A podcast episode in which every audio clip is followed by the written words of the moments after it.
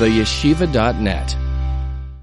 We're going to learn together today, Be'ezer Hashem, one of those incredibly perplexing, challenging, intriguing, difficult, disturbing stories in the Tanakh, in the Hebrew Bible, Judges chapter 11, the book of Shoftim, Perik Yud Aleph, which happens to be also the Haftarah that was chosen for Parshas Chukas, when Parshas Chukas is read independently, and it's also connected to one of the stories in Parshas Balak and Parshas Pinchas, as we will see as we move on with this story. It's the only time in the whole Tanakh we find a Jewish leader, a Jewish judge, engaging in what appears as human child sacrifice. And the lessons today are vital, even if we live millennia later and in such a different milieu and climate in so many untold ways. This is the story of a man known as Yiftach. Yiftach comes from a place in the Holy Land called Gilad it's really in the Transjordan, which is the eastern side of the Jordan, in the territory of the tribe of Menashe. So it's not technically the Eretz Yisrael, the Holy Land, in the west of the Jordan, but it was the part that was bequeathed to some of the tribes of Israel on the Transjordan, on the eastern side of the Jordan, of the Jordan River. It belongs to this tribe of Menashe because the Transjordan was inherited by tribe of Reuven, by the tribe of Gad, and by half the tribe of Manasseh, as discussed later in Parshas Matos. Yiftach was an illegitimate child of a of a zoina, of a harlot. His half brothers, who were legitimate sons of Yiftach's father, expel Yiftach from their home. Yiftach is not raised in a home in an environment of stability, of peace with good role mo- with good role models. He now an outcast goes to live in the land that the Tanakh calls the land of Toiv, which means the land of good, but the name was the land of Toiv. He's an outcast of his community, of his family. He builds himself a name as a mighty, powerful warrior, surrounded by a gang of uh, what you might call and brute peasants. But then his life takes a dramatic and transformative turn as he's begged by the Israelite leaders to come lead them win a battle against the oppressing tribe of the Ammonim, of the Ammonites. The Ammonites were subjugating the Jews from the east 18 years, the Ammonites were killing Jews, and no Jew could stand up to these tyrants, to the fierce enemy. The Jews cast their eyes and their hope in Yiftach, who became known as this warrior, he might save them. Yiftach is still pained over his expulsion during his youth. He doesn't want to cooperate with them until they promise him to appoint him as their leader. Yiftach indeed mobilizes his tribe to battle, and before leaving his home to go to war against the Ammonites, Yiftach makes a vow to God. It's here I'm going to ask you to open your source sheet. Let's learn together the verses of the Tanakh, Judges chapter 11, Shoftim Perik Aleph, Pasuk Lamed. Judges 11, verse 30. I'm going to read and translate. Vayida Yiftach Neder Ladinoi Vayoimar Im Nosoin Titin Es Bnei Amoin Biyadi. And Yiftach vowed a vow to God, and he said, if you will indeed deliver the children of Ammon into my hand. Next pasuk, next verse, pasuk Lamed Aleph. Shoftim Yud Aleph Lamed Aleph, Judges 11:31. V'haya, if you deliver the enemy into my hand. V'haya hayoytzi asher yetzi midal sivesi likrasi b'shuvi b'shalom b'nei Ammon v'haya ladinoi v'alisiu oilah. It will be that whatever comes forth from the doors of my home towards me, when I return in peace from fighting the children of Ammon, shall be dedicated to God and I will offer him up as a burnt offering to the Almighty. Yiftach says, whatever comes out of the doors of my home when I return from this successful battle, hopefully, hoping, praying that he will, this I'm dedicating to God as an offering. What happens? Yiftach goes to battle against the Ammonites. He triumphs. He deals the Ammonim a lethal blow and he restores peace to the region, rescuing and saving untold numbers of Jews. Yet, when he arrives home, he discovers the tragedy and the stupidity of his ill-fated vow. Someone comes out of his home to greet the war hero, Yiftach, with music, with dancing, with drums. And this is not an animal who perhaps speculated would come out. This person did not know about his vow. It's his one and only child. It's his daughter. The Tanakh continues the story, Judges 11, verse 34, Shreif Aleph Lamadal. Vayava Yiftach HaMitzpel Beiser, Hine Bita Yoitzis Lekrose, Besupim Lechoilos, Virak Hi Yichida Ein Loim Imenu Bene Bas. Yiftach came to the Mitzpah to his home, and behold, his daughter was coming out towards him with drums and with dances, and she was an only child. He had from her neither a son or a daughter. Vayikras b'gada, vayomer ahabiti, hachrei yichratani v'ata yisi ba'oichroi v'anoichi patsisi fiyal adenoy v'lo yuchalashu. When he saw his daughter coming out of the home, she was the first one to come out of the home as he returned from war.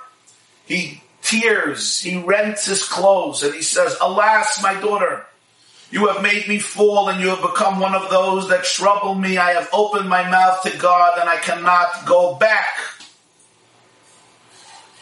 Vatoimer love, avi, patzises picha ladenoy aseli kasher yotza mi picha,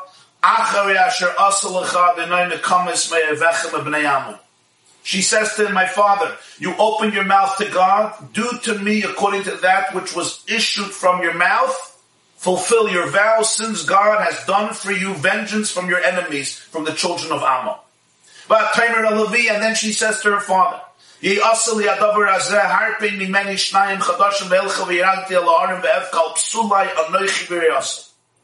She says to her father, let this thing be done for me. Now listen to her words. Refrain from me two months. Leave me alone for two months. And I shall go and wail upon the mountains.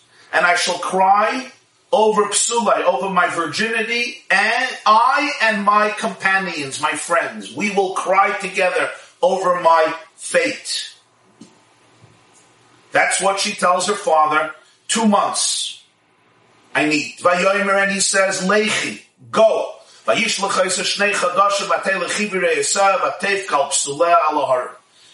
He sends her away for two months. She goes with her friends, with her companions, and she cries over her virginity upon the mountains. Vayihi mikeit shnayim chadashim vatosha velavia vayas las nidre asher nadar vihi la yada ish vatihi chayk Yisrael. At the end of two months, the daughter of Yiftach returns to her father. And here the verse says, and I quote, and he did to her his vow which he had vowed. He fulfilled her vow. She had not known any man. She has not been intimate with a man. And this was a statue in Israel. And the story concludes, verse 40, Pasuk Mem, Miyamim Yamima Teilachim b'nois Yisrael lovas yiftach hagiladi arbas yomim b'sham. From year to year, the daughters of Israel went to lament, to cry, the daughter for the daughter of Yiftach the Gileadite, four days a year. Four days out of each year, there was some tradition, some ritual where daughters of Israel went to cry, to lament the daughter of Yiftach from Gilad for four days during each year. This is the story. Wow. It's very emotional. You can start crying when you read the story. You're scratching your, your forehead. Like, what is going on? And the Tanakh comes close to saying it, but it does not say it explicitly. Did the father murder his own daughter? Did he slaughter his daughter and have her consumed as a burnt offering to God? The Tanakh shies away from that statement. All we saw in verse 39, Pasuk Es Nidroi Asher Nadar. It was at the end of two months she returned to her father and he did to her his vow which he had vowed. But what did this man do to his daughter? And right after that it says, Vihila yada ish. And she had not known any man. He did the vow and she had not been with any man. What happened at the end? What did he do to her? Of course, as you could speculate, there is a huge debate. The great medieval commentators of the Tanakh, Rabbi Avram Ibn Ezra, known as Ibn Ezra, Radak, Rabbeinu David Kimchi, and Ralbag, Rabbeinu Levi Ben Gershon. These are the three very well-known commentators of the Tanakh. The first is Ibn Ezra, Ibn Avram Ibn Ezra, he was born approximately 1090 or 1089, and he passed away 1164. So he lives at the end of the 11th century and the beginning of the 12th century, the first time of the 12th century. Radak was born 1160, a few years before Ibn Ezra passed away, and he passed away in 1235. Ralbag was the next generation. He was born in 1288 and he passed away 1344. So you have Ibn Ezra, you have Radak, Rabbeinu David Kimchi, and you have Ralbag. These are the classic commentators of the Tanakh. They maintain that Yiftach never thought of sacrificing his daughter in the literal sense. Judaism has always viewed human sacrifice as a reprehensible abomination as absolutely immoral, horrific, and evil. In fact, did Yiftach not know that Moshe Rabbeinu himself, Moshe Rabbeinu, the leader of the Jewish people, the one who gave us the Torah, who gave us Judaism, says that every abomination to God which he hates, the Canaanim, the Canaanites, do to their gods, even their sons and their daughters, they would sacrifice in fire to their gods. This is what Moshe Rabbeinu tells the Jewish people. Would Yiftach not know this? This is, I, I just, I just quoted a pasuk from Dvarim chapter 12. So therefore it was embedded in the DNA of the Jewish people and their heritage and their faith that human sacrifice, children sacrifice was something absolutely unacceptable. Moshe Rabbeinu told them this is something that God loathes, he despises.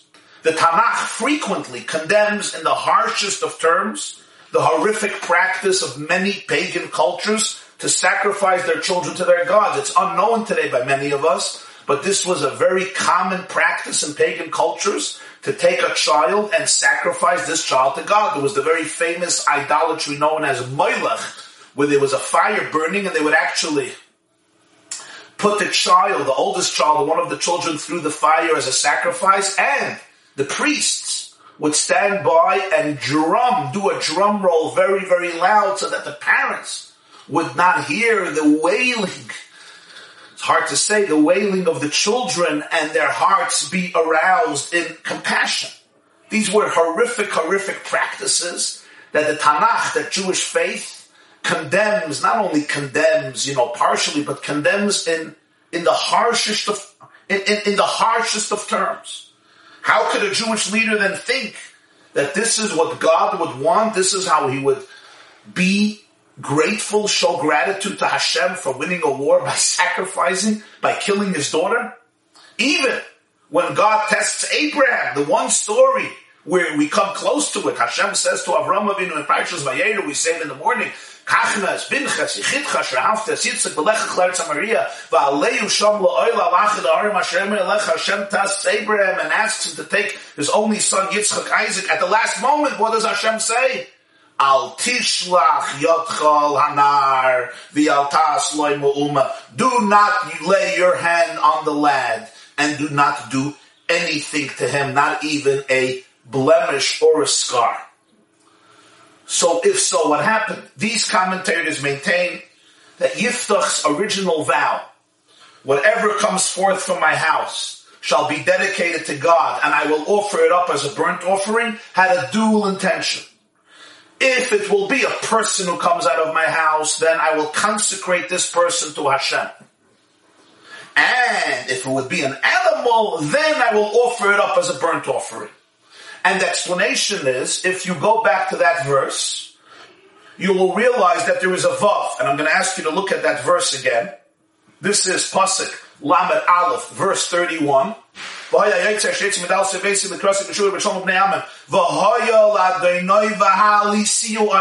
Whatever comes out of my home will be to God, dedicated to God, and I will offer him as a burnt offering. There is a vav, v'hali siu oila. In the Hebrew, the, in the Hebrew language, the Hebrew prefix, the letter vav, which precedes the word, I will offer it as a burnt offering, can always be translated as and, or sometimes it can be translated as or. So it could be, he will be dedicated to God and I will offer it as a burnt offering, or it means he will be dedicated to God if it's a person, or as a burnt offering if it's an animal. According to this interpretation, Yiftach's daughter was sent to the mountains to live in seclusion, in spiritual isolation, as a woman of God, dedicating her entire life to meditation, transcendence, spirituality. This was the vow I will give her over to God, a dedicated life, life dedicated to heaven, uh, aloof, segregated from the regular entanglement and enmeshment in the physical world. Let's see the interpretation of the Radak in his language. Go to the source sheets and you'll see Radak. Let's see inside.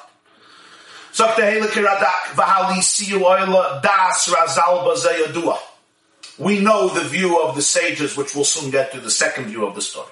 Rabbeinu Avram Zal, Rabbeinu Avram Ibn Ezra Pirish Va'ali Seyu Havav B'Makim Oy. Pirish V'Haya L'Hashem Hekdish Im Eino Royal La'ila Oy hali siyu oy lim roy oy lo kemay zavav make of v'imoy oy imoy v'yafe pirish. Radak says, take a look at the verse. Make of v'imoy, somebody who beats, who strikes his father and his mother. And, and hurts them, blemishes them with, with witnesses and warning. So they could be, they're liable sometimes to a death penalty. It doesn't mean father and mother. It means father or mother. Aviv means father or mother. Here too, when it says, whoever comes out of my house, I will dedicate him to God and as a burnt offering means or as a burnt offering. Depends if it was a human being or an animal.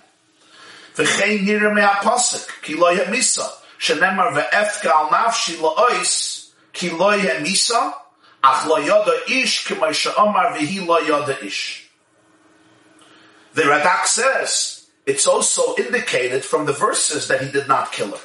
Why? Because the Radak says it was at the end of the two months she returned to her father, and he did to her his vow which he had vowed, and she had not known any man. Yeah, that's what he says now. He has not known. She has not known. What does the text mean when it states she had not had intimacy with any man after he fulfilled his vow? If she was dead, obviously she couldn't have intimacy. It, it, it's a very, it's a very interesting puzzle. She came back. He fulfilled his vow, which we think would mean he killed her. And no man was with her. Yet obviously, if she's lifeless, obviously she couldn't get married to a man. So this demonstrates, as the Radak, that this is actually the description of what he did. He sent her into seclusion and she never married. So when it says he fulfilled his vow on her, and the pasuk continues, "V'hila yada ish." That was the vow. She could not get married. She did not settle down within a regular community and start building a family. She was completely dedicated to spirituality and transcendence. I guess some type of Jewish nunnery, and she never settled down as a married woman. This is what the Radak says. The Radak has a second tremendous proof. Very strong textual proof to this. What is it? What does she do after she hears about the vow? She says to her father, let this thing be done for me. Refrain from me for two months. I will go wail upon the mountains and I will cry over what? Over my psulai, over my virginity. Me and my companions. And that's what she does. Why is she not crying over her life, which will soon come to an end? It seems that there was no vow to sacrifice her, but rather her freedom to be able to get married, to be able to have a relationship with a man, build a family. This is what was taken from her. These are the textual proofs from the verses that the Radak brings to prove his interpretation. And that's why he says, that's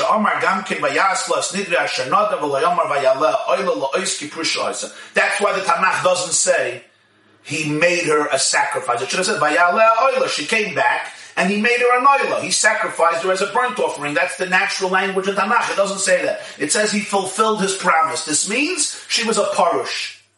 He had her segregated from the physical world. This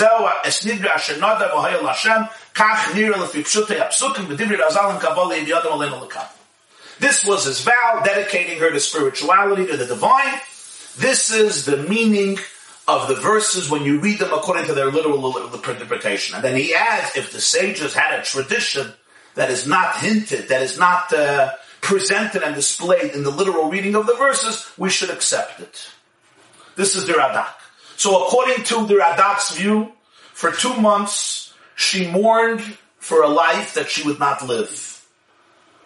She mourned for a family she would not have, for the love of a man she would not meet, for the type of life she might have imagined that will not be materialized. Following this, Yiftach's daughter lived a life of celibacy, celibacy, of isolation, some Jewish version of nunnery, which we know is usually not a Jewish thing. And as we shall see, how heavily chastised Yiftach was for bringing upon his daughter this completely un-Jewish fate, and he was severely punished. We'll get to that in a few moments. But this is the interpretation of the Radak, the Ralbag, as we said the first one, the Ibn Ezra. Maybe one way of understanding his motivation to make such a strange vow is that the enemy was Ammon. He was trying to defeat a nation that descended from Lot. Do you remember where Ammon came from? Lot had two daughters, and after the destruction of Zdaim, they ended up in some cave, and the two daughters felt that there will be no continuity, their father will die and they're the only ones and the human race will come to an end and they got their father drunk and they had relations with their father. Both of them had babies. There was the baby Moab and the baby Ammon. And these became the fathers of the two nations in the Middle East, Moab and Ammon. So the first boy, the Ammon, was the product of incest, of Lot's daughter getting her father drunk and living with him as the other boy, Mayav.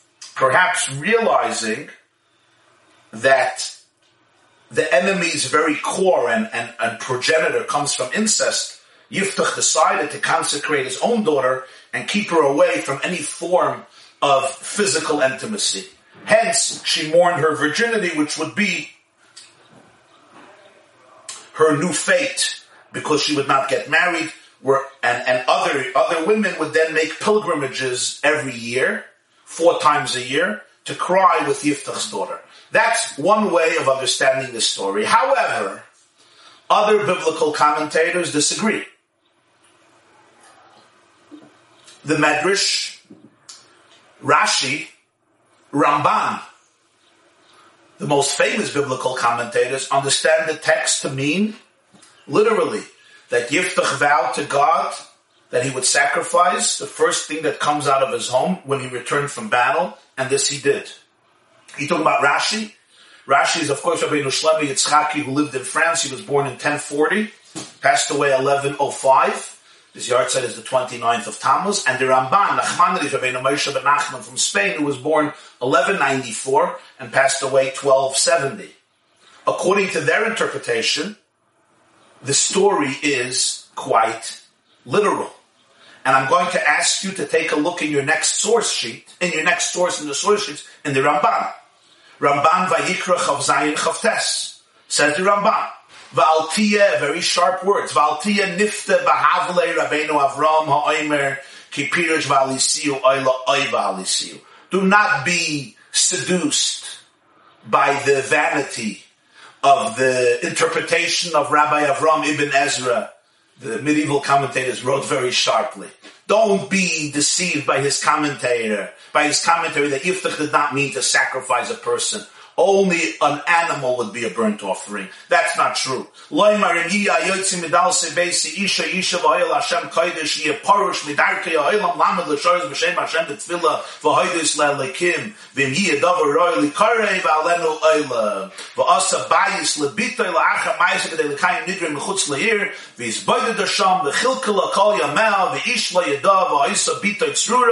The Eila Divrei Ruach. The Ramban actually explains the interpretation that he disagrees with. He says, according to the Ibn Ezra, he made a vow that if a person comes out of his house first, this person will be segregated from the ways of the world. This person will be perpetually dedicated day in and out to serve God through prayer and through meditation and through gratitude. And when this happened and his daughter came out, he built a special home for her outside of the city a special structure where she remained in medita- in in, in uh, seclusion and isolation, and that's where she lived all of her life. She was not physically connected with any man, and she remained bound up in that life. Said the Ramban, this is vanity. This is not a real interpretation. Saying that I promise that this person will be dedicated to God does not mean this person will be segregated from the physical world.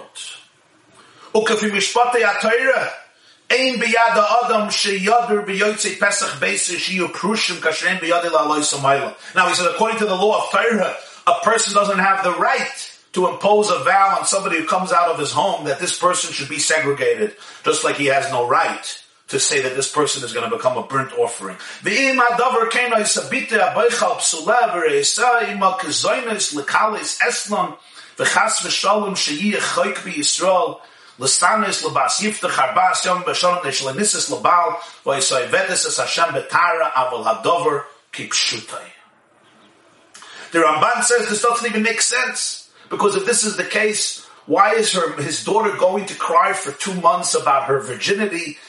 this seems completely immodest, and inappropriate, and every year they're coming four days to mourn with her that she's not having physical relations. This is not the way it's done. This doesn't make sense. She was serving God in purity. This whole interpretation is senseless. You have to understand the story literally. Ramban says from the end of the story that from year to year the daughters of Israel are going to lament for this girl, and it means with her because she's alive. He says, if she was alive and well, what are they lamenting all about? Why are they coming four times a year to cry, to cry with her? Something is, is strange, is off.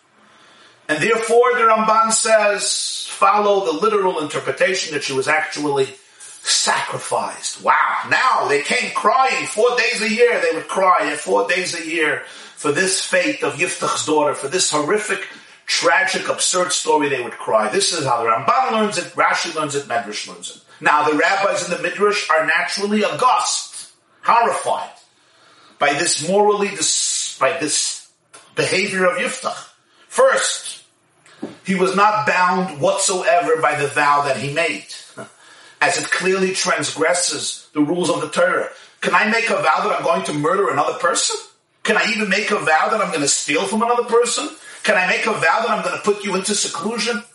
These are vows that are You can't even make such a vow. I can't even make a vow that I'm going to eat non-kosher food. It doesn't mean anything in Jewish law. It's called Masal Mashakasa B'Torah. You're making a vow that violates Torah. Second of all, I can't make a vow about another human being, even if it would be something permissible. I can vow that I will never eat cheesecake again. I didn't make such a vow. May not be such a bad idea, but I can make such a vow, at least for a year. I can't make a vow that my child will never eat cheesecake again, or that you, my friend, will not eat cheesecake again, that's ridiculous. Third, according to Torah law, human being can't be a sacrifice, so the entire vow is senseless. It, it, it does, the whole concept doesn't apply. A human being as a sacrifice is a non-existent reality in Jewish law. That's why the Midrash says, the next source, Midrash Tanchuma B'chukaisai, Rabbi Yochanan and Rabbi Shimon ben Lakish, Rabbi Shimon argue. Rabbi Yochanan says, Damim. The father of Yiftach had to give a monetary contribution to the temple. A monetary contribution to the sanctuary. Because when you give, there is a concept called erkin, which means I can dedicate the value of somebody, myself, my child, my friend, a stranger, to God, and you give a monetary contribution. He wasn't obligated to give a penny to the sanctuary. Why? Because to say that you're going to sacrifice a human being is, is, is, is completely irrelevant. Like you say you're going to sacrifice a video camera. You're going to bring a video camera on the altar and sacrifice. It's a joke. It doesn't mean anything. So the whole vow was senseless. He doesn't even have to give a monetary contribution. Number four, even if the vow was bounding, even, there's a process in Judaism known as Hataras Nidarim. Hataras Nadara means you can annul almost any vow. According to Jewish law, if one makes a vow, he or she is obligated to fulfill it. But they may nullify the vow by going to a Jewish court, and when the Jewish court could discover that the vow was based on misinformation or a lack of awareness of the ramifications, they can nullify almost any vow in the world. We have the famous story of Rabbi Akiva, right? His father-in-law, Kalba Savua was a very wealthy man. He vowed that his daughter, Rachel, when she married a peasant, an ignorant peasant named Akiva, a shepherd, and he hoped that his daughter would marry creme de la creme, he made a vow that his daughter and his son-in-law should never be able to benefit from any of his assets. Later, Rabbi Akiva becomes the greatest sage of the generation, and Kalba Savua, Kalba Savua wants to nullify the vow, and how is it done? It's done by simply asking him this question. If you would have known that this son-in-law was a different type of character, would have you made the vow? No. In other words, it was based on misinformation, miscalculation. You nullify the vow. So besides the first three questions, number one, you can make a vow to do something that is forbidden by the Torah. Number two, you can make a vow about another human being.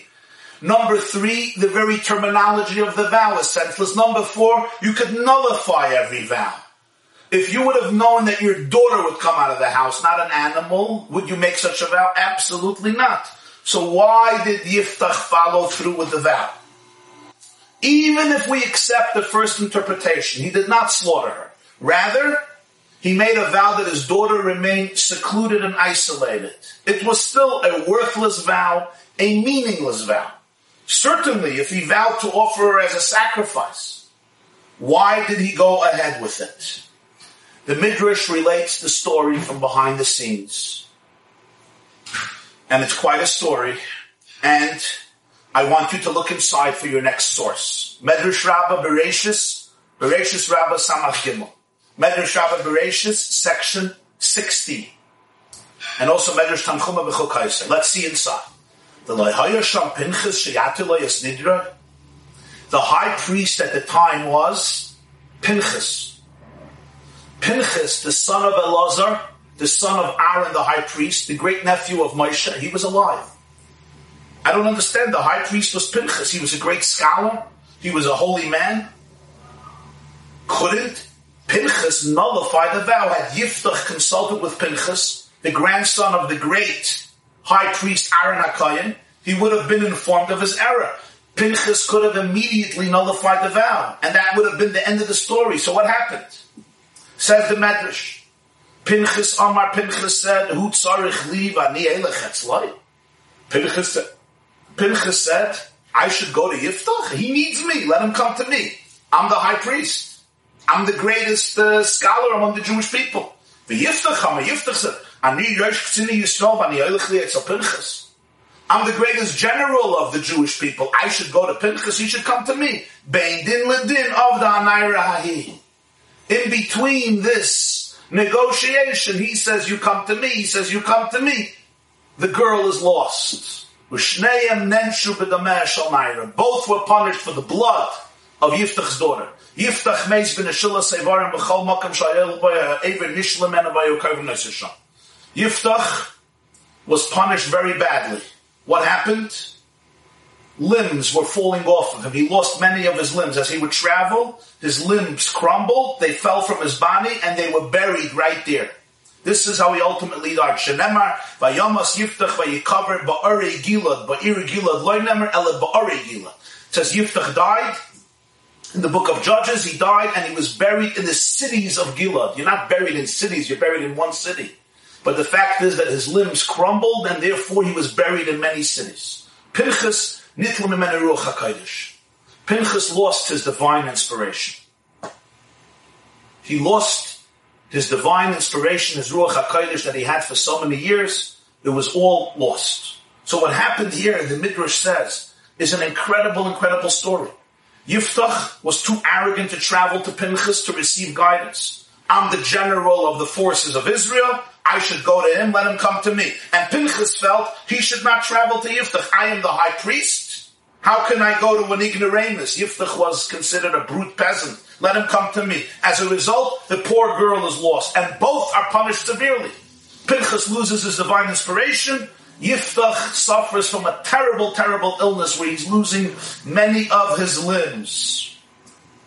Here, it's worthwhile to note the interpretation of Rabbi Yosef Chaim, the Ben Ish Chai, chief rabbi of Baghdad, Iraq, Iraq, who died in 1909. Rabbi Yosef Chaim, known as the Ben Ish Chai.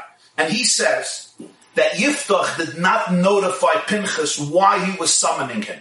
Had Pinchas known the reason and still not come, he would have been a direct accomplice to murder of an innocent girl. Rather, Yiftach didn't want to embarrass himself in the presence of anyone, so he did not transmit the message to the high priest why he needs him to come. I need you to nullify my absurd and foolish vow. Pinchas, not knowing that somebody's life was at stake, refused to come to Yiftach. He felt that the honor of the office demanded that Yiftach should come to him.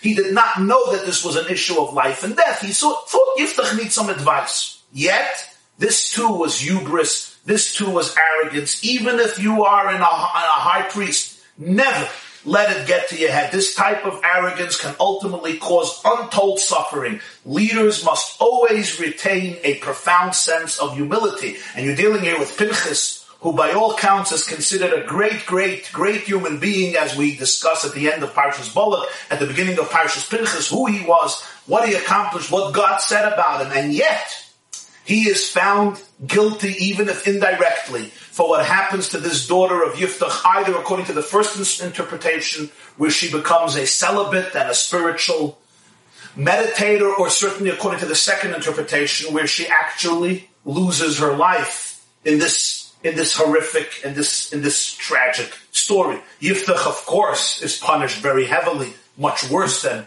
Pinchas, because of what he did and how he behaved afterwards, where he could not get himself to go to Pinchas and humble himself and seek guidance and mentorship of what to do under these circumstances. Now, we are still left completely dumbfounded and startled. Is this a father? I mean, what is happening here? But at last, we are beginning to get a partial picture, which we still have to complete somewhat. Yiftach made a foolish vow, a rash vow. He was excited. He wanted to give a nice promise to God. He said, whoever comes out of my house when I come back, I'm going to dedicate this being to God and he's going to become a burnt offering. Granted, this was a rash vow. It was, it was a foolish promise to make. You don't vow that the first thing that comes out of your house will be sacrificed. You just don't do that.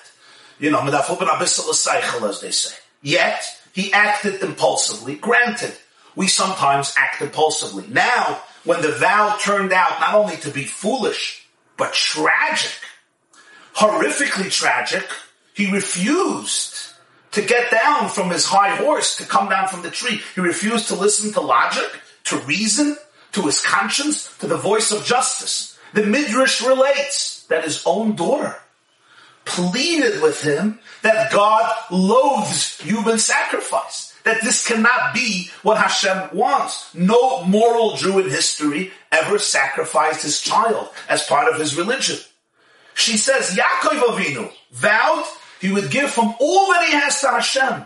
Did he sacrifice a child? He had lots of children to sacrifice. Never. Chana, Chana, she told her father, dedicated her son to God. Did she sacrifice him? Never. Why would you? These are the questions that this interesting daughter, educated daughter of Yiftach, asks her father, and I want you to see them inside. Open up the next source. Medrash Tanchuma b'chukaisa. Kibin shevikesh lekarva.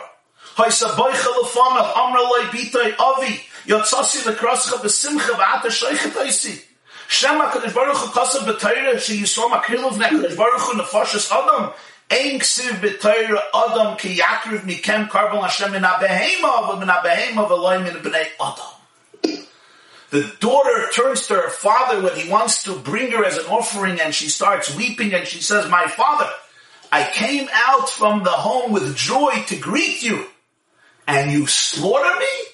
That's how you pay me back for coming out to greet you with drums and with dancing? Did God write in the Torah that the Jewish people should sacrifice human souls to Him? It says in the Torah in the beginning of Leviticus, you can offer an animal. Doesn't say mina behema, mina boker, not from a person. And you know what he answers? Amar la, he says to her, Biti, my daughter, v'alisiu oila shema yachalu shalom nidra. I promised, I made a vow to God that whoever comes out of my house will become an offering. Can every person who makes a vow not pay up for his vow? This is his counter argument. I made a vow. I'm a man of principle, I'm a man of faith, I'm a man of honesty, I'm a man of righteousness. I have to fulfill my vow. Will you imagine this notion that a person makes a promise to give money and then he says, eh, I don't have to? What do you see in this argument between a daughter and Yiftach? He's arguing with his daughter that he has to sacrifice her. Why? Because his vow to God trumps the value of her life. Wow. Wow. That's what he tells her. In righteousness, he doesn't say, I'm a murderer, I'm a brute, I'm a beast, I'm a barbarian, I got no morals, I got no conscience. No. He says, I'm going to set a precedent. The precedent is going to be you make a promise and you don't fulfill it. How can I set such a precedent? And she continues. She doesn't let go. Amra she says to him, Hara Avinu Nodar va'amar kol asher titin li aser v'nosim la'kadosh baruch hu shnei maser bonim shem la'kadosh baruch hu echad mehem Yaakov made a vow to God in the beginning of Ayetz, whatever I have, whatever you give me, I will tithe to you.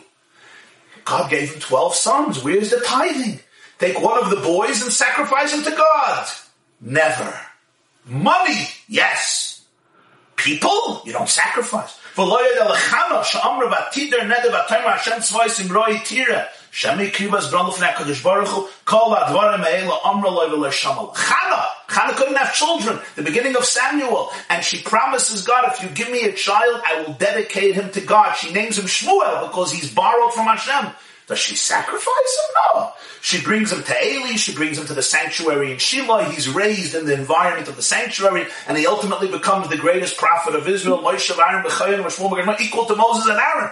She doesn't sacrifice him. These are all the arguments she tells her father, and he does not listen to her.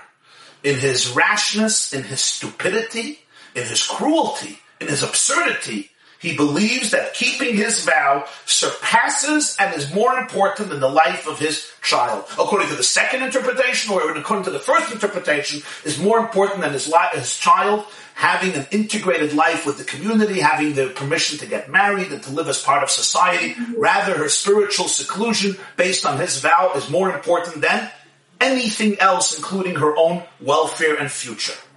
What is one of the great lessons the rabbis derive from this story? You see the next source? Medrash Tanchuma B'chukaisai. Take a look. Im yiya adam tzadik. Va'afal pisho tzadik ve'ene oisik b'teira ein biyadei klum ela pri tzadik eitz chayim zu teira. Shemeteich shu ben teira hu lamad ha'eich lekeach nefashas. Shenemar v'lekeach nefashas chacham. Shem yadru le'er l'arich nefashas hu lamad min ha'teira eich oisik. Vim ein biyade Torah, ein biyade klum, kein at amoitze biyiftach hagiladi lahoya ben avad es. The Medrash is saying something fascinating. Righteousness, piety, religiosity, zeal, passion for God, without Torah, without perspective, without divine wisdom, without seichel, without the guidelines of Torah, can become a very destructive force. Religion and piety and zeal and passion and spiritual gusto and enthusiasm without wisdom, without perspective, without the guidelines of Torah can become not only worthless, but dangerous. When religious people are fools, they become lethal. Religion can become an instrument for destruction physical, emotional, psychological, spiritual. And it's sometimes the most dangerous form of destruction because it speaks in the name of the ultimate authority. It doesn't only speak in the name of my own uh, moods or my own addictions or my own temperament or my own cravings. No! Yiftach tells his daughter, I'm going to set a precedent not to listen to God's commandment that one ought to fulfill his or her vows and execute them? You want me to violate my sense of ethics in such a powerful way? you would think she was saying something foolish. When people use God to justify their stupidity, their rashness, their cruelty, their ignorance, even if in their mind they are so holy, it becomes dangerous. Faith must come with Torah, which encompasses reflection, study, education, reason, logic. When religion demands the suspension of sane thinking, critical thinking, thoughtfulness, inquiry, fear it. That's what the Medrash says. Fear it. Yiftach was trying to be a big tzaddik and he ended up doing something cruel, and that's according to both interpretations. Yiftach could have also gone to the high priest to nullify his vow, but his arrogance would not allow him to do it. How can you be so arrogant as to allow your daughter to lose either her life or her future? How? The combination of zealousness, arrogance, and suspension of thinking is the essence of the story.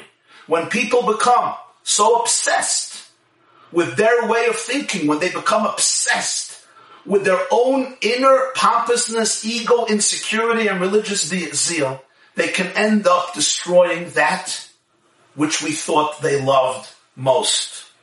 So whatever interpretation we choose in this story, the message becomes clear.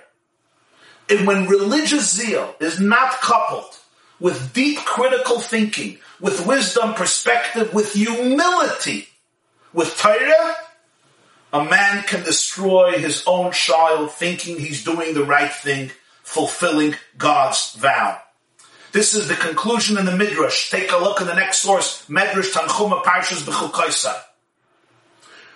Allah V'shachata, the Midrash says he slaughtered his daughter, Tzviruach HaKodesh Tzavachas, and God is crying and screaming. The divine inspiration, the divine spirit is crying. Asher loy tzivisi v'loy dibarti v'loy elsa alibi asher loy tzivisi la'avram shirishchat es b'nai v'loy dibarti liyiftach lahakriv es bitay. As Yiftach fulfills his tragic vow, God is crying. Did I ever ask anybody to sacrifice a human being?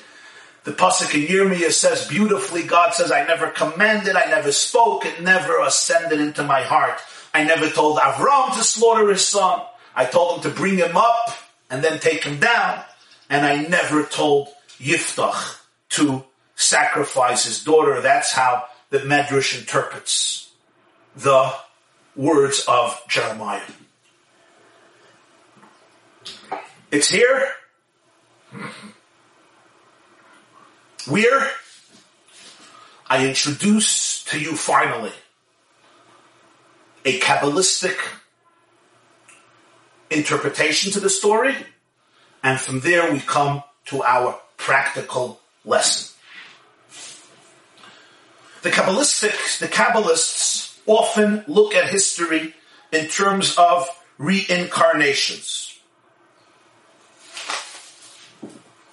And here I'm going to quote from a very famous Kabbalist, great rabbi of Italy, the Chida, Rabbeinu Chaim Yosef David Azulai, who lived in the 18th century in Italy, and he really traveled uh, to numerous Jewish communities in the world. And I am going to read one piece here of the Chida. I'll put it also in the source sheet. It's not there in the source sheets yet. I forgot to put in this piece, but I'll put it there later when we post it so you can read it. This is from the Chida who's quoting the Arizal. You have it in the Chida in his work Dvash Lafi, letter Pei, and also Chaimas Anach in the name of the Holy Arizal. This is what he says. Yiftach Chaya Nitzutz Zimri, Ubitoy Nitzutz Kozbi. Ooh. Do you remember the story at the end of Parshas Balak?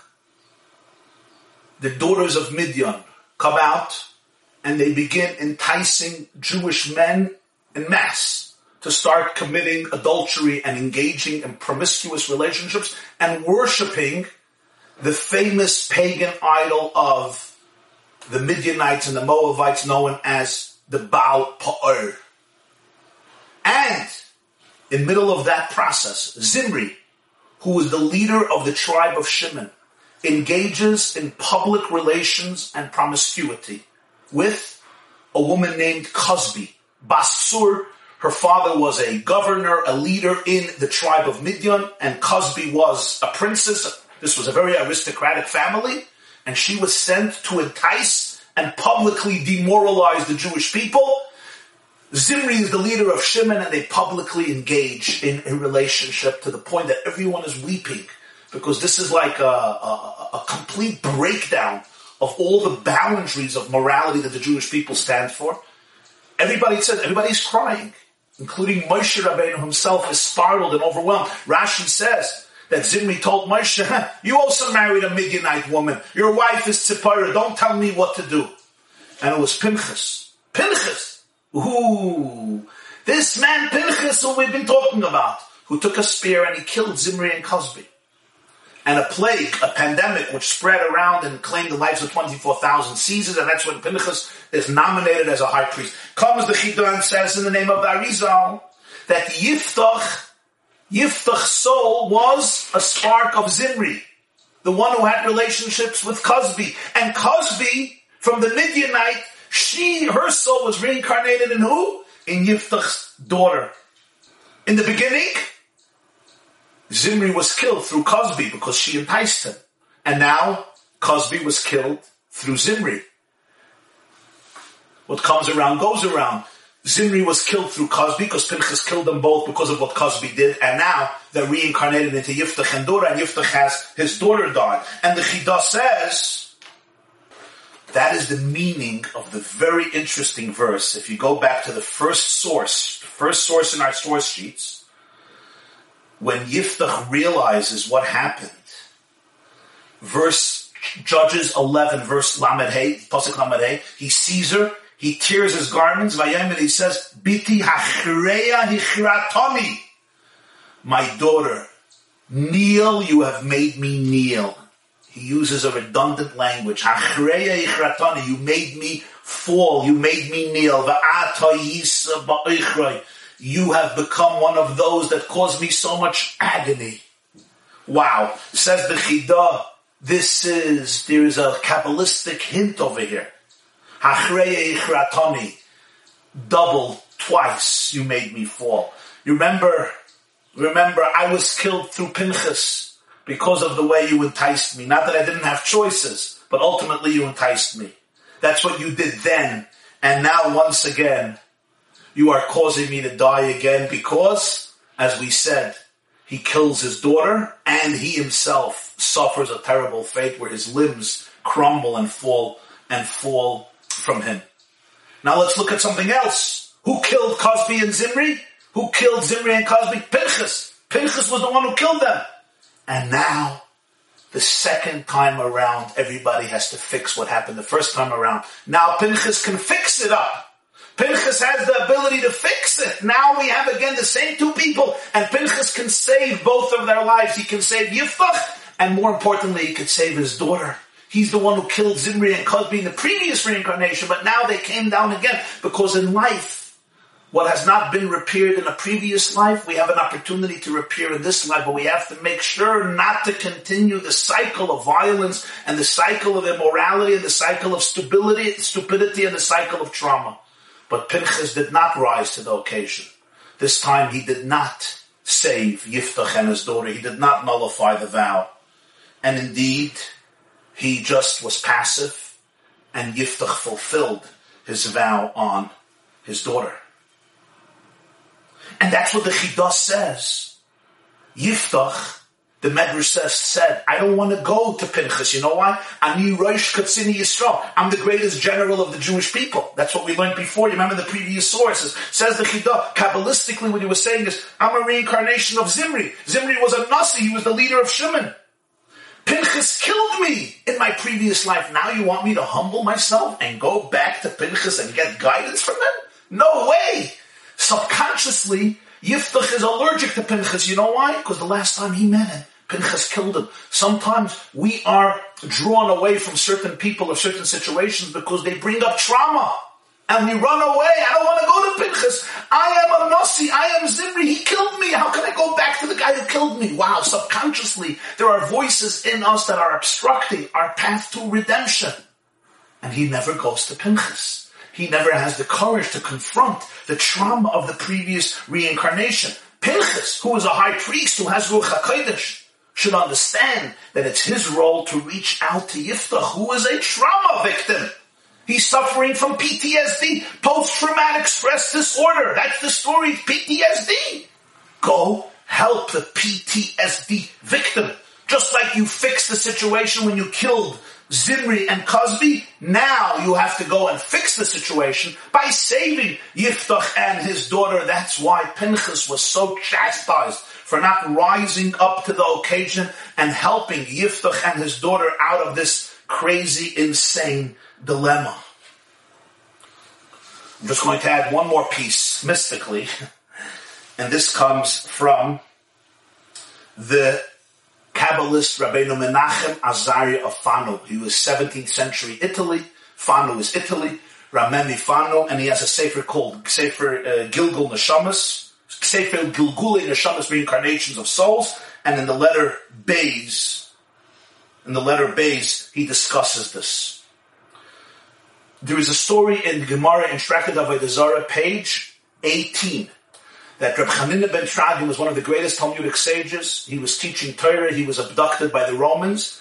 They burnt him alive. They killed his wife, and they sent his daughter into a kuba shalzainas. They put her into a group, a home with harlots, with promiscuous women whose job was to live a very promiscuous life. And her brother-in-law, Rabbi Meir, who was married to her sister, Bruria, another daughter of Chumud emancipated her, he liberated her. It's a fantastic story in Tal Tractate Avodah Zarah, page 18. Says the Raman Fanu that Rabbi Chanina ben Teradyon was a reincarnation of Yiftach, and his daughter, Rabbi Chanina's daughter, was a reincarnation of Yiftach's daughter.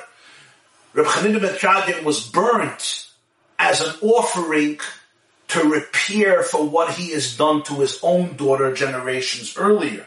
And his daughter was thrown into a home of promiscuity, the opposite of what she endured that time when she went into seclusion and therefore she was saved. She did not have to be killed. She did not have to suffer. She ultimately was saved and in fact she did not become promiscuous even though she was cast into that situation just like she behaved in her previous reincarnation and Reb Meir indeed saved her. There are many more details here, but this is the key. And finally, I will finish with the famous Or who tells us that Reb Chanina ben Teradyon, his soul, actually was rooted in a very, very deep place. Kabbalistically, we know that Zimri was a reincarnation of Shem, and Kozbi was a reincarnation of Dinah.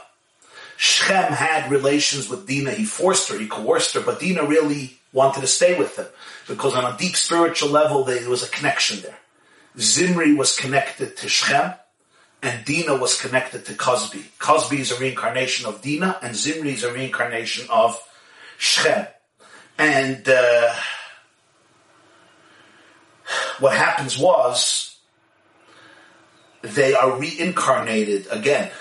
This time, Kozbi is by the Midyanim and Zimri is by the Jewish people. And the Kabbalists explain that uh, there was a deep connection there, but it was not it was not yet ripe for the actualization of this connection. Reb Chanina ben Teradyon, his soul was trapped in Shechem, and when he had relations with Dina, Dina took out that soul.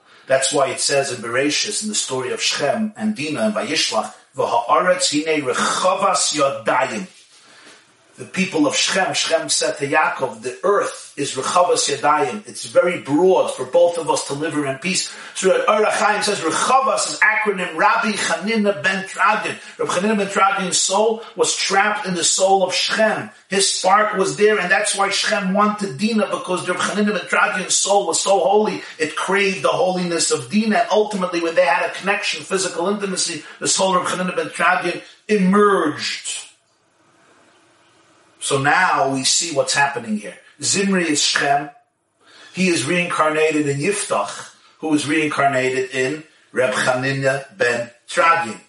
Dina is Kozbi, who's reincarnated as the daughter of Yiftach and then as the daughter of Reb Chanina ben Teradyon. So there are mystical, intricate webs here that I did, I did want to mention and point out, even though we're not elaborating so much on it, so you can see how these stories exist on so many different layers. But now, at last, I want to f- conclude the class and discuss this story as a blueprint for our lives. Of course, on the most basic level, we learn from this story about how to view religion, how to view faith, how to view Judaism. When we look at cultures and religions where parents are ready to sacrifice children. They don't think twice about it. It teaches us the Jewish perspective on how horrific that is, how, how horrible it is. Religion without Torah, religion without uh, critical thinking, perspective, perception, enlightenment, and clarity of what God really wants from humanity can become the worst evil. Religion can become the epitome of immorality. God can become an excuse for every conceivable evil. And religion with arrogance, religion that lacks humility and the openness and the readiness to go beyond my ego and to listen and to seek guidance and mentorship can turn me into a dangerous human being. That's on the most basic level. I want to suggest a more subtle lesson. Is it possible that the story of Yiftach and his daughter is also a parable? It's also a metaphor for our own story. Is it possible that even if in a less dramatic way, we, some of us, are capable of making similar mistakes, again, in a much more subtle and refined way? Do some of us sometimes sacrifice our children on the altar of our vows that we make to ourselves and God. I make a vow that this is how I'm going to live, this is how I'm going to succeed, this is how I'm going to operate. And that vow becomes an altar that damages some of our children. Sometimes people can sacrifice their children on the altar of a vow that they are going to create a successful business so they could not have the mental space to be there for their children. Sometimes I could sacrifice children on the altar of my vow that I have to make money, that I need fame. Sometimes I have a vow toward addiction and on the altar of addiction, which becomes a vow, I am so connected to it. I am so addicted to it and the children get sacrificed. Or maybe the vow that I must be in a state of trauma and victimhood. And I can't really be empathetic. I can't connect with my children. I can't be loving to my children. Sometimes it's the vow of gluttony or apathy or indifference. Maybe it's the vow that I make a vow and I sacrifice children on the altar of achieving all forms of success, but not being there with them as they grow up. Do we sometimes sacrifice our children on another vow And that is the vow that I make to myself that I will never surrender. I become somebody who has an inflexible ego. And I refuse to go to Pinchas. I refuse to go to a mentor, to a teacher, maybe to a coach, maybe to a rabbi, a mashpia, a therapist, or a professional, or a friend, or a confidant who can make some changes in my life, who can make me see things from a different perspective, who can help me nullify my vows, but my hubris, my ego, my arrogance, my narcissism, my stupidity, my trauma, my inflexibility, you can add a couple of adjectives, women, will not allow me to go seek the help from intelligent, wise, caring, empathetic, and wonderful people who can help me see things differently. Is it sometimes true that I sacrifice my children on the altar of my refusal to make changes in a marriage? Where husbands and wives continue to fight and battle each other just because of their own inner pain and unresolved issues and tension and who gets sacrificed? Not only they get sacrificed, their children get sacrificed. Sometimes the stubbornness that husbands or wives or both of them cling to, to fight and fight and fight and never compromise. Sometimes I see, and you'll forgive me for bringing this up, parents who are separated or who are not getting along or who are getting divorced or want to get divorced or are divorced. And yet their inner need to take revenge from the other becomes so lethal and so tragic that their children become missiles that they use in their battles towards each other. How can a loving father or a loving mother who would die for their child turn their child into a missile, literally into a weapon to be able to take revenge from your ex or your future ex or somebody who's emotionally an ex, even if you're still married. And when you speak to them, you'll sometimes see that they would do anything for their child. They, they spend money that they don't have to send them to camp to buy them new shoes, to put them in the best school, and yet to treat the other parent with civility, with respect, even if they're wrong. And even if you're right, and even if you have a lot of issues. But my vow that I'm gonna win.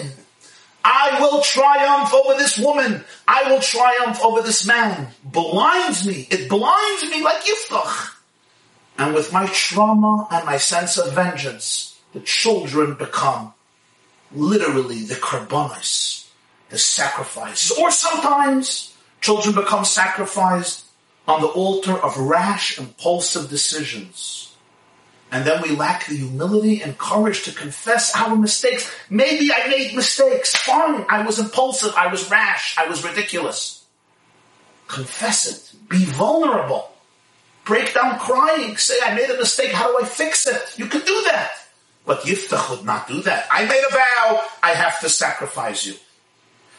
Do we not sometimes abort our fetuses due to considerations of prosperity, of comfort, of my version of what freedom means? We look at Yiftach's daughter today and we say, who can even think of this? But I ask you today, don't we see in our culture where mothers, mothers who sacrifice everything for their children have redefined abortion as freedom. Abortion is freedom. And I'm not talking about a situation where mother's life is in danger or similar very serious situations. That's too a lesson from the story of Yiftach's daughter. And what about something else? Do we sometimes not practice our own form of child sacrifice, even if in an abstract and very subtle way? Do we not sometimes sacrifice our children on the altar of things that we consider sacred, even if it deprives them from what they need? I have to ask myself these questions if I am to be a good, decent, compassionate father. Sometimes there are parents who will watch their children be sacrificed, but they made a vow to themselves or to others. Maybe they're afraid of conformity. Maybe they're afraid of what people are going to say. Social conformity sometimes causes people to sacrifice their children on an altar. Sometimes I will do something with my children or for my children that is not good for them. In fact, it can hurt them. And this goes one way or another way. Sometimes I'm too strict and sometimes I'm too permissible. Sometimes I demand this behavior and sometimes I don't demand any behavior. And in both of these situations, I may be sacrificing my child because of my inability to face my own issues and do what is appropriate in order to help this child become the diamond that God entrusted to me. Let me conclude with a story. The second Chabad Rebbe, the second Lubavitcher Rebbe was a Jew known as Reb Dov Ber. They call him the Mittler Rebbe. He lived in the same house as his father, the Alter Rebbe, Rabbi Shneir Zalman of Liadi. His father lived on the top floor, and the son, Rabbi Dov Ber, lived on the bottom floor. One night, the Mittler Rebbe of Dov Ber was sitting in his room deeply engrossed in the study of Torah, and in the same room, his youngest child slept quietly in a crib. Suddenly the baby rolled out of the crib onto the floor and he began sobbing. But his father, who was the babysitter, was so immersed in his contemplation and his learning, he did not hear anything. He simply was in another world and he continued studying. His father, the Alter Rebbe, the author of the Tanya, the founder of Chabad, Rabbi Shnei Zalman of Liadi, was sitting in his apartment on the upper floor, also learning. He was also immersed in study, but he nonetheless heard a baby crying. So he runs downstairs. He comes into his son's home and he sees his son is sitting and learning and the baby is on the ground crying and the Alter Rebbe lifts up the baby, soothes the child, caresses him, relaxes the baby until the baby calms down, falls asleep in his holy arms, and the Alter Rebbe places the baby back in the crib. After he rocks the baby back to sleep, the Baal Hatanya, the Alter Rebbe, returns to his studies. A while later, he calls in his son. He didn't do it immediately, he did it a while later. He calls in his son, and he told him these words. He said, One must never be so immersed in his learning that he does not hear the cry of a child. Never ever be deaf to the koil yeled boicha, to a child who is crying. Even if you are immersed in the deepest secrets of Torah, even if your entire soul and brain and mind and heart and body are completely submerged in the divine ecstasy of Torah. But if that learning is causing you to become deaf, to the cry of a child, then something is wrong. Something is amiss, my dear son.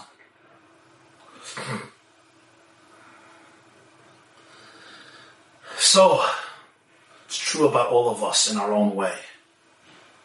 When religion or any type of deity, when our own conditions, when our own limitations, when our own holiness makes us deaf to the sound of a child crying, we must remember that we may be worshiping a God created in our own image rather than a God who creates us in his image. Have a wonderful day and a wonderful week. Let us go to the questions now. I'm going to start off with the website. Let's see if there are questions here. You could post your questions on the website, on the yeshiva.net, or in the chat. Let me begin with the website here. Okay. 11 questions. Here we go. Since Pinchas had Ruach HaKodesh, how come he didn't know why Yiftach was summoning him? Gewaldige question, Tzipora. And the answer is Ruach HaKodesh does not mean that I know everything about everybody. Ruach HaKodesh means that I can be a conduit for divine inspiration.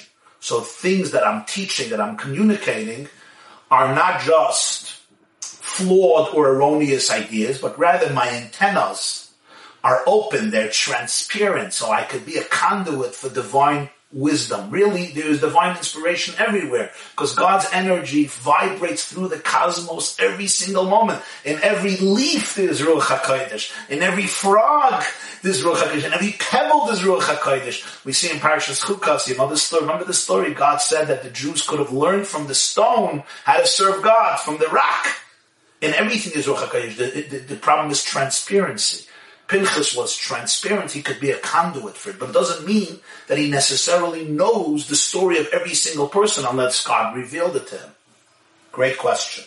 Chayim. Why could he be matir neder? And if she would be a Nazira, she could marry a Nazir. so first of all, she wasn't a Nazira, that's the point. He can't make you, can't make your daughter a Mishnah Nazir. You can't make your daughter a Nazir. She wasn't, she couldn't be a Nazir. Number one, he, he, didn't have the right. She has to do it. If she wants to do it, she can do it. Se- second, a Nazir is allowed to get married. A Nazir is just not allowed to cut their hair. They're not allowed to drink wine or eat grapes, and they're not allowed to contaminate themselves to the dead, but they're allowed to get married. Number three, he could have been Matir Neder. That's the tragedy. He should have gone to Pinchas to nullify his vow. But the issue of her marrying a Nazir is irrelevant. First of all, you could marry a Nazir, be married to a Nazir, even if you're not a Nazira. Just, and a Nazira could be married to a person who's not a Nazir, and conversely. I see it's hard for you guys with the source sheets. If you look on top of the video on the yeshiva.net, it says source sheets. Or below the video, there's source sheets in a PDF. So that's how you find the source sheets. Let me just refresh and get to the next questions. Okay, next question.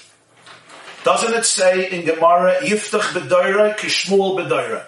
The Gemara says in Rosh Hashanah, tractate Rosh Hashanah, page 25, that Yiftach b'doira kishmul, that Yiftach in his generation is like Shmuel in his generation. And the Gemara continues, that even though Yiftach was a Kal Shabakalim, even though Yiftach is considered a brute peasant, and the light-headed of the light-headed, still, if he was a leader at that time and he was committed to God, one has to respect him.